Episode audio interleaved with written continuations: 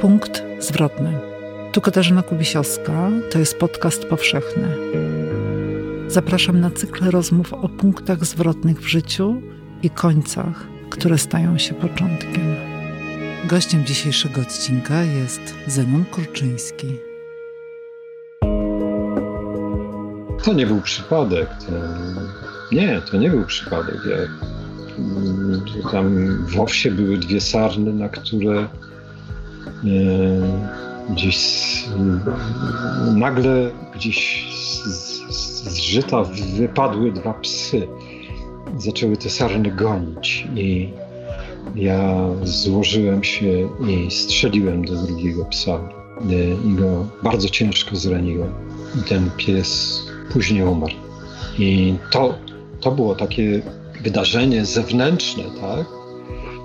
O, którym, o który ty zapytałaś, które zmienia zwrot.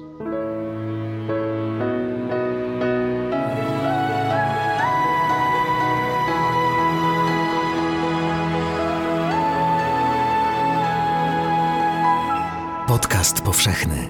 Weź, słuchaj. Dzień dobry z Krakowa, ze studia Tygodnika Powszechnego przy ulicy Dworskiej 1C, Katarzyna Kubisiowska. Dziś będę rozmawiać z kimś, kto jest bardzo daleko i nazywa się Zenon Kruczyński. Dzień dobry, Zenku. Dzień dobry. Proszę powiedz, gdzie jesteś. E, jestem na strychu swojego domu, 160-letniego e, i jestem na strychu, e, ale takim z oknem na dużą, piękną gruszę no, imponującą gruszę. E, I tutaj na strychu urządziłem sobie zendo i z tego zendo e, rozmawiamy. Mamy rozmawiać o punktach zwrotnych w Twoim życiu. I pierwsza myśl, która Ci przychodzi do głowy na temat e, punktów zwrotnych, to jest jaka? Jest taka, że koń jak wyjdzie na pastwisko, i mu w tym czasie obniżą wejście do stajni, to jak będzie wracał, to uderzy się w łeb tylko raz. A człowiek, zanim się nauczy, że to wejście jest obniżone, to musi się uderzyć sto razy. Albo i więcej. Tak, i tym się różnimy od konia. No, taki pierwszy punkt zwrotny, kiedy wiele razy się, zanim yy, coś się zmieniło, a ty wiele razy się uderzyłeś w głowę. Myślę o tym, że, że to nie brzmi fajnie. Tak? Jest takie powiedzenie, cierpienie uszlachetnia.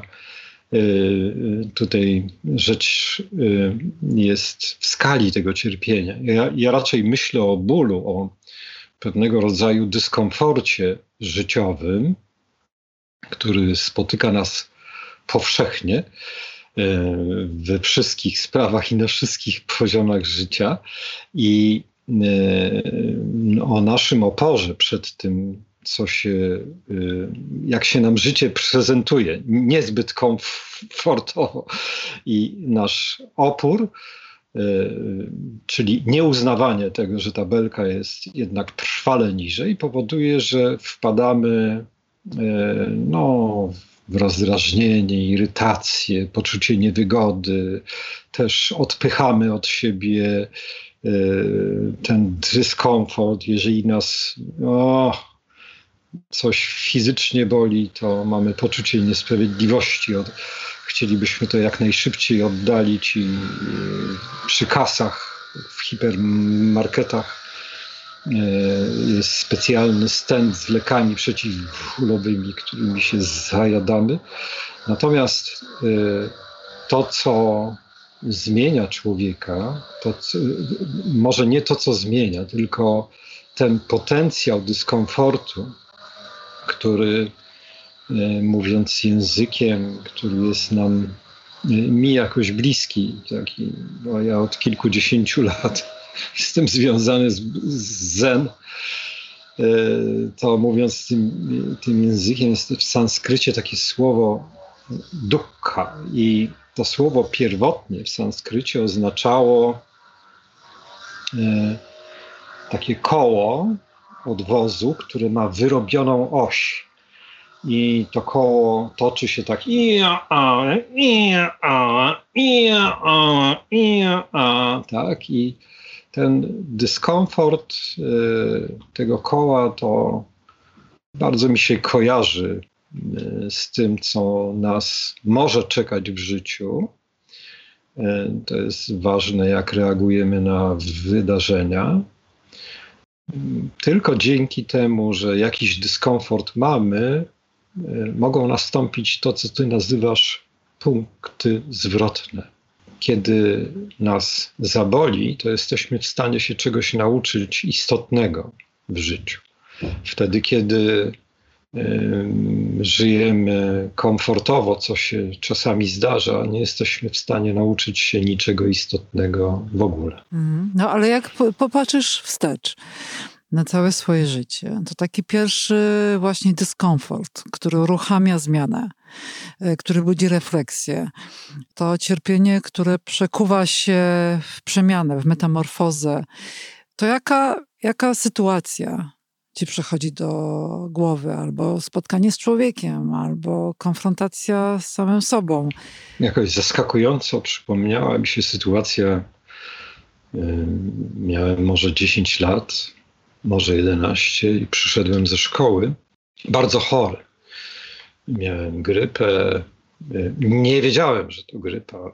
Byłem strasznie chory, miałem bardzo wysoką temperaturę i przyszedłem do domu. Oczywiście chciałem do mamy, rozebrałem się, położyłem się na tapczanie, na którym siedziała moja mama i rozmawiała z sąsiadką. I mama coś zauważyła, że jestem jakiś taki trafione. No, zresztą to na pewno było widać. Ja tak sobie spokojnie leżałem. Mama powiedziała, że słuchaj, y, ja się zajmę tobą, ale teraz jeszcze kończymy rozmowę. Mama się bardzo z tą sąsiadką liczyła. One sobie rozmawiały, a ja leżałem na tym tapczanie. Poczułem mm, taki sięgający właśnie nie sięgający, tylko taki otwarty, bezgraniczny, bezdenny, e, idealny, uniwersalny, powiedziałbym, spokój. Cisza, cisza we mnie, żadnego niepokoju. Owszem, było mi źle, źle się czułem, leżałem sobie na tapczanie, słuchałem tych dźwięków rozmowy, które jakoś do mnie docierały i spokojnie oddychałem.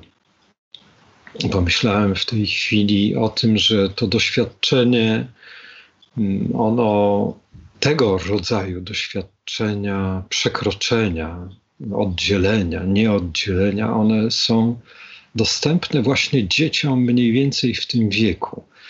Nie wszystkim oczywiście się to zdarza, ale każdy z nas ma jakieś, y, wielu z nas ma takie wspomnionko które niby jest błahe, ale towarzyszy nam przez całe życie. Mi towarzyszy już, jak widzę, ponad 60 lat.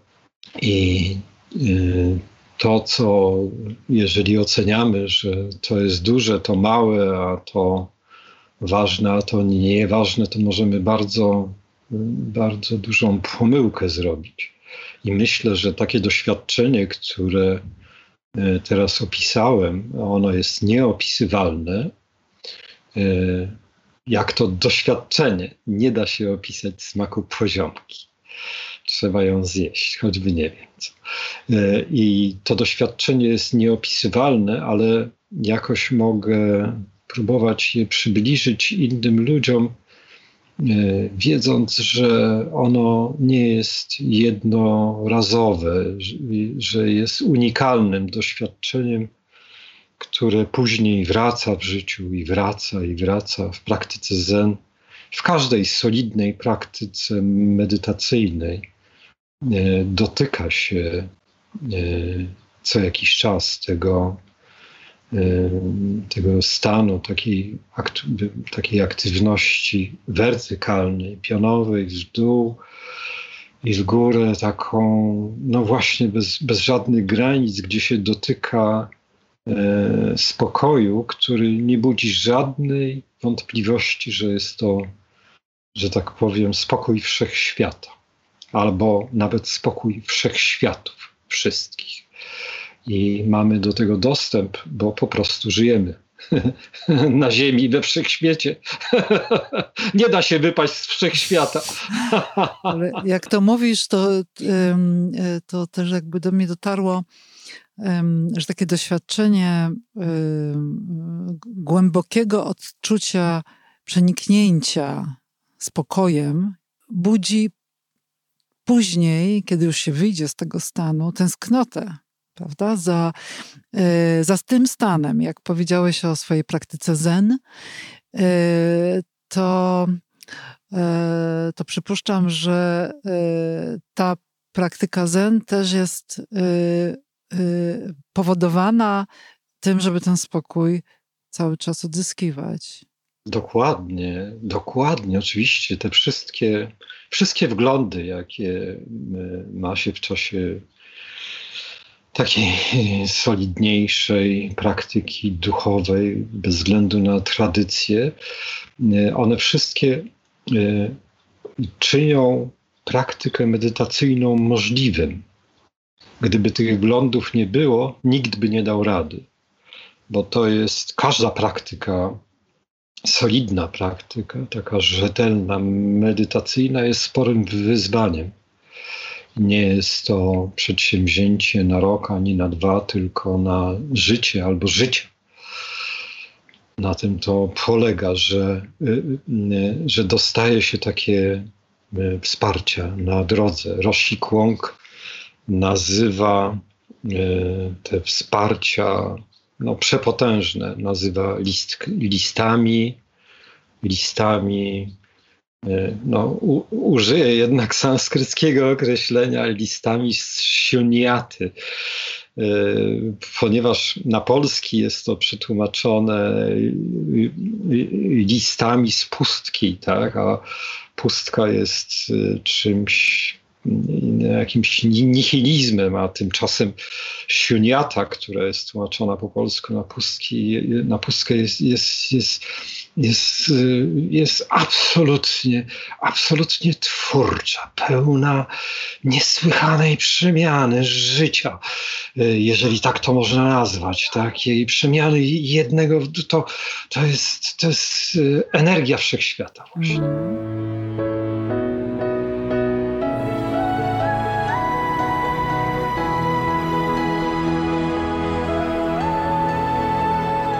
Dziękujemy patronkom i patronom za wsparcie. Dołącz do grona dobroczyńców podcastu Tygodnika Powszechnego w serwisie Patronite. Wiesz, jak powiedziałeś o punkcie zwrotnym, tym pierwszym, który ci przyszedł do głowy, e, to e, ważne w nim jest też to, że on przyszedł z, jakby z twojego wnętrza. Natomiast y, zastanawia mnie to, czy później nastąpiły w Twoim y, życiu punkty zwrotne, które sprowokowało y, to, co Cię otacza. Albo, albo ludzie, albo, albo jeszcze jakaś, albo przyroda, albo zwierzę. No, no tak, tak, tak. Jak pozwól, że e, trochę pociągnę wątek Roshiego Kwonga, e, mistrza Zen, który jeszcze jest żyjącym mistrzem Zen. Jest Amerykaninem, ale takim chińskim Amerykaninem. I przyjeżdżał tutaj do Polski kilkadziesiąt razy, prowadząc odosobnienia w Sandze Kanon.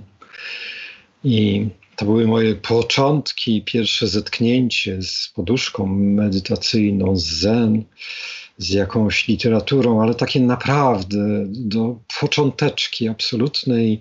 Patrzę, jest ogłoszenie, Rosi Kwong przyjeżdża do Sopotu, jest spotkanie z nim w dworku Sierakowskich, czy gdzieś tam no to wziąłem swoją 14-letnią córkę jako support i mówię, Kasia, chodź, idziemy na spotkanie z mistrzem Zen. Takie spotkania y, zazwyczaj wyglądają tak, że Roshi, Ro, to jest taki, y, taki, y, taki tytuł no, takiego już starszego nauczyciela Zen, tak? O, taki młodszy nauczyciel Zen ma tytuł sensei, po japońsku to znaczy po prostu nauczyciel, czyli idący krok przed, tak?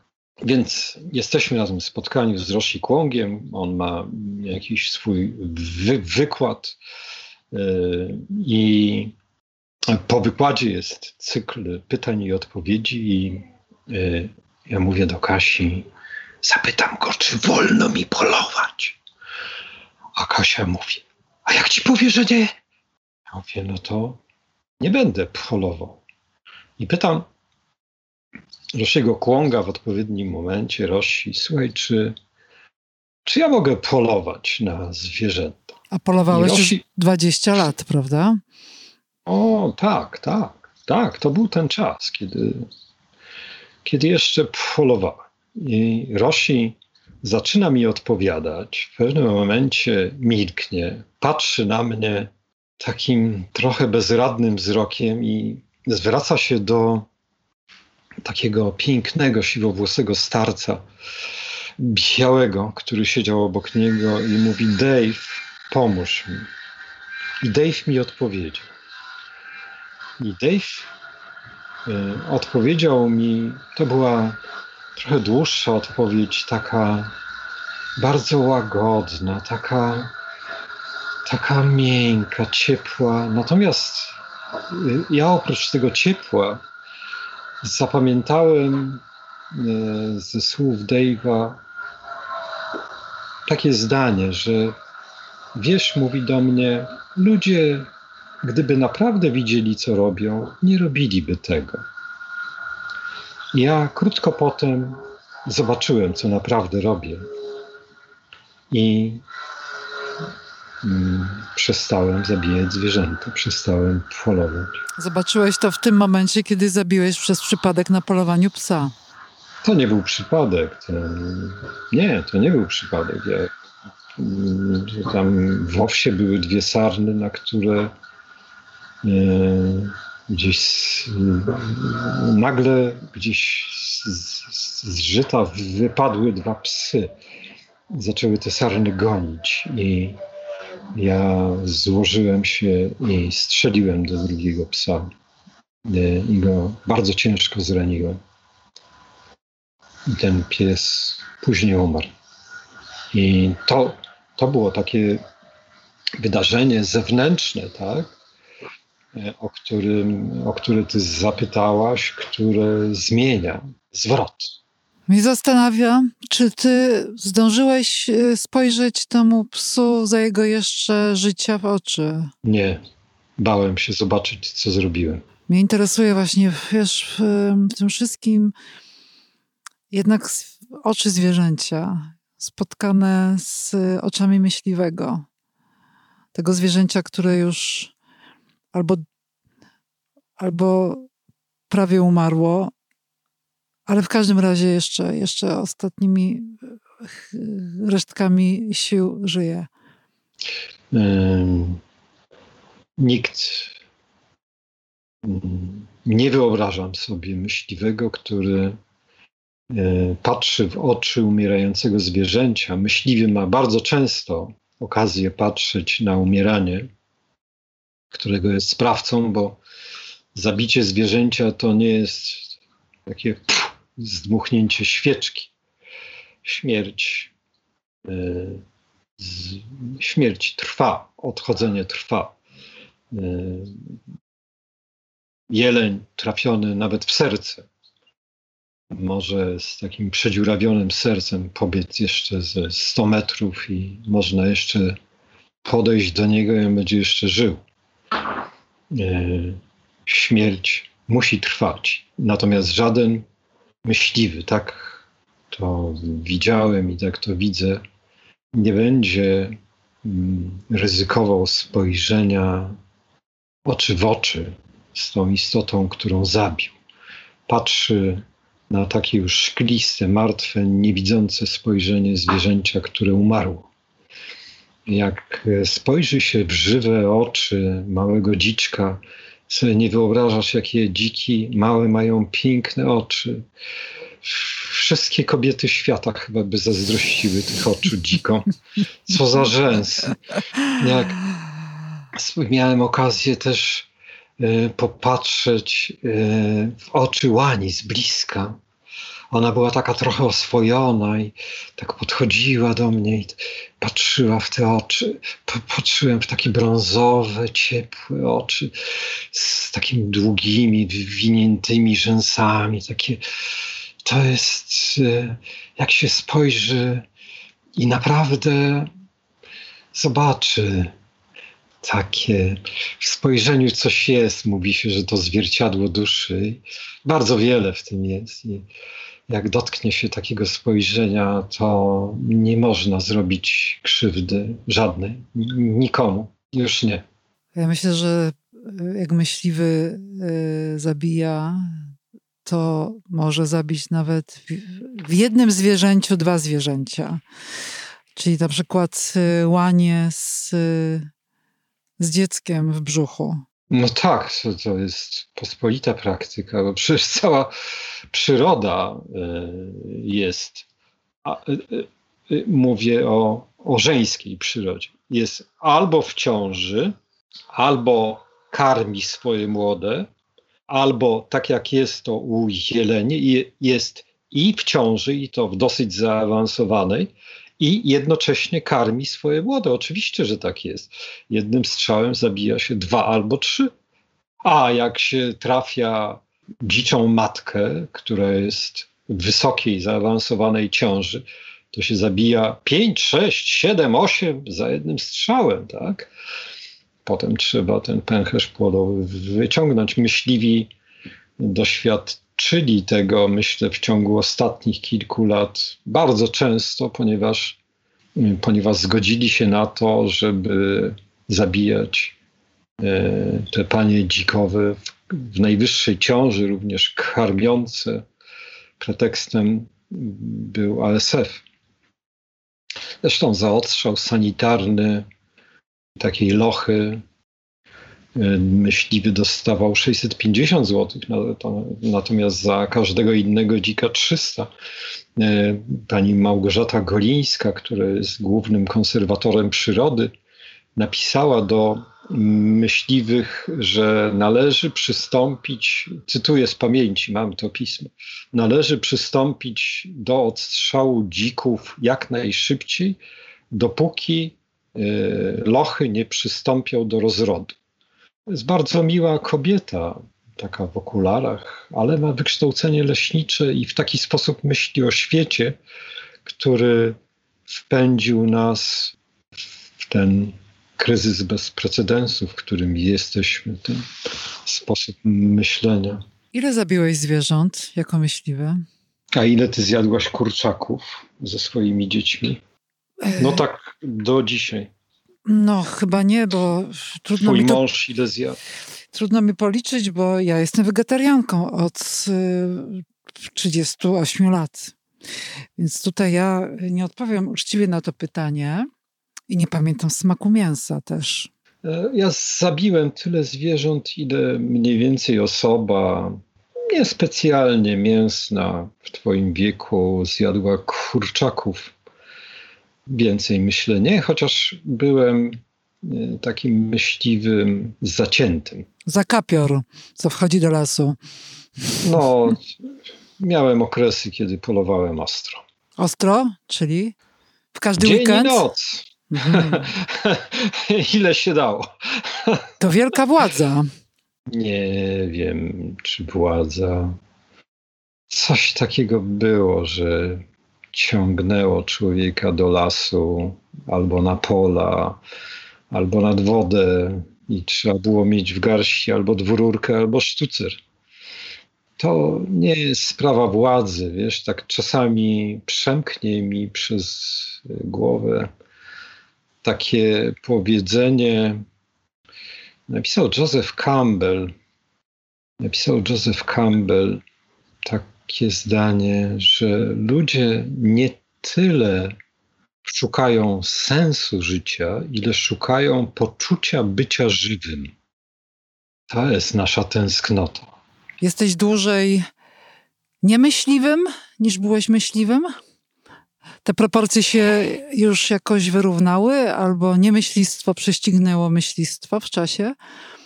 Hmm. Tak, chyba tak, tak. Już chyba dłużej jestem niemyśliwym. Tak. Niż myśliwym. Czy. Yy, tak, to jest dłużej. Mówiłeś, yy, pierwszy punkt zwrotny masz 10 lat.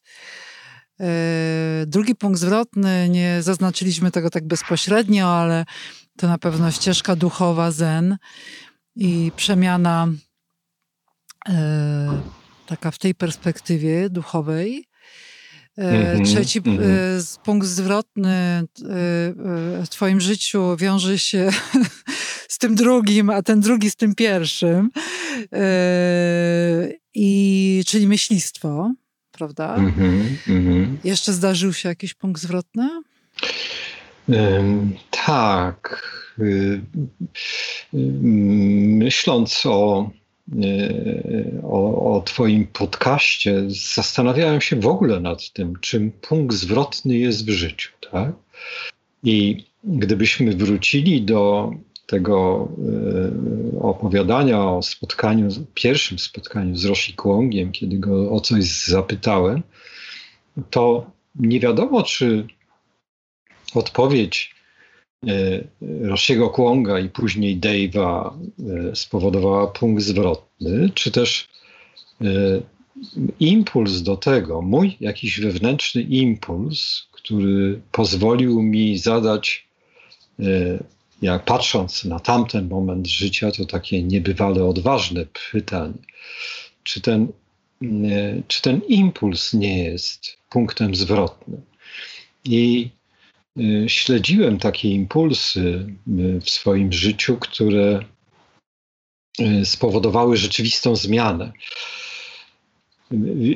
Myślę o punktach zwrotnych, że to jest coś takiego, że naprawdę się zmienia życie. To jest tak jakby taki duży, jakiś omszały głaz ogromny, który leży gdzieś w puszczy, nagle podniósł się do góry, lekko obrócił i ustawił w innym kierunku. I y, tak widzę działanie punktu zwrotnego w swoim życiu. I myślę y, w tej chwili o takim wydarzeniu, y, które wyglądało tak, że oczywiście jak tutaj jakoś czuję, że dywaguję, ale jednak no, jak się przeżywa ten pierwszy punkt zwrotny, który gdzieś tam kilkadziesiąt lat temu był, no to później się trafia y, na różne możliwości, które człowieka kierują w różne strony. Ja trafiłem na jakąś psychoterapię związaną z y, moim dzieciństwem. Y, kiedyś to było strasznie modne. E, modne i potrzebne zresztą, żeby relacje ze swoimi rodzicami e, jakoś poprostować. I e, przyszedł do mnie taki moment w życiu, kiedy moi rodzice już nie żyli dosyć długo. No, to też w czasie takiego dłuższego okresu medytacji. Nagle oni mi się jakoś pojawili nie mówię, że zwizualizowali, bo mam takie wrażenie, jakby rzeczywiście stanęli przede mną. E, ja tak jakbym mógł podnieść się z tej maty i naprawdę oboje podjąć pod kolana, nisko się im pokłonić i powiedzieć: Dziękuję, jestem wdzięczny. Miałem takie dzieciństwo, jakie miałem, i moi rodzice byli osobami, które e, żyły najlepiej jak potrafiły. E, I ten ogromny wysiłek, żeby utrzymać mnie i moje rodzeństwo w jakim takim stanie, tak? i ten ogromny wysiłek, który, który oni muszą jako rodzice przedsięwziąć. On Y, y, ja nie mówię, że tutaj kalkulowałem. Jakoś tak zobaczyłem, że żyli najlepiej jak potrafili i y, nie mieli złych zamiarów, ani być może żadnych zamiarów. Po prostu żyli tak, jak potrafili. Życie ma gigantyczną bezwładność. I naprawdę szczerze mogłem objąć ich pod nogi i powiedzieć dziękuję. I to jest punkt zwrotny, który powoduje, że człowiek ma lekkie serce, przestaje obwiniać, przestaje obwiniać cały świat za wszystkie dyskomforty, które ten świat przynosi, bo nie ma w tym żadnego zamiaru. Jakbyś miał powiedzieć na koniec e, o tym, co byś chciał, żeby się zdarzyło. Powiedzmy w najbliższych trzech miesiącach. To co by to się miało zdarzyć? Hmm. No, mam takie marzenie żebyśmy w ciągu trzech miesięcy wszyscy, wszyscy, wszyscy ludzie, żebyśmy e, poczuli swoje miękkie, wrażliwe, czułe serca. Żebyśmy zobaczyli, że mamy takie serca.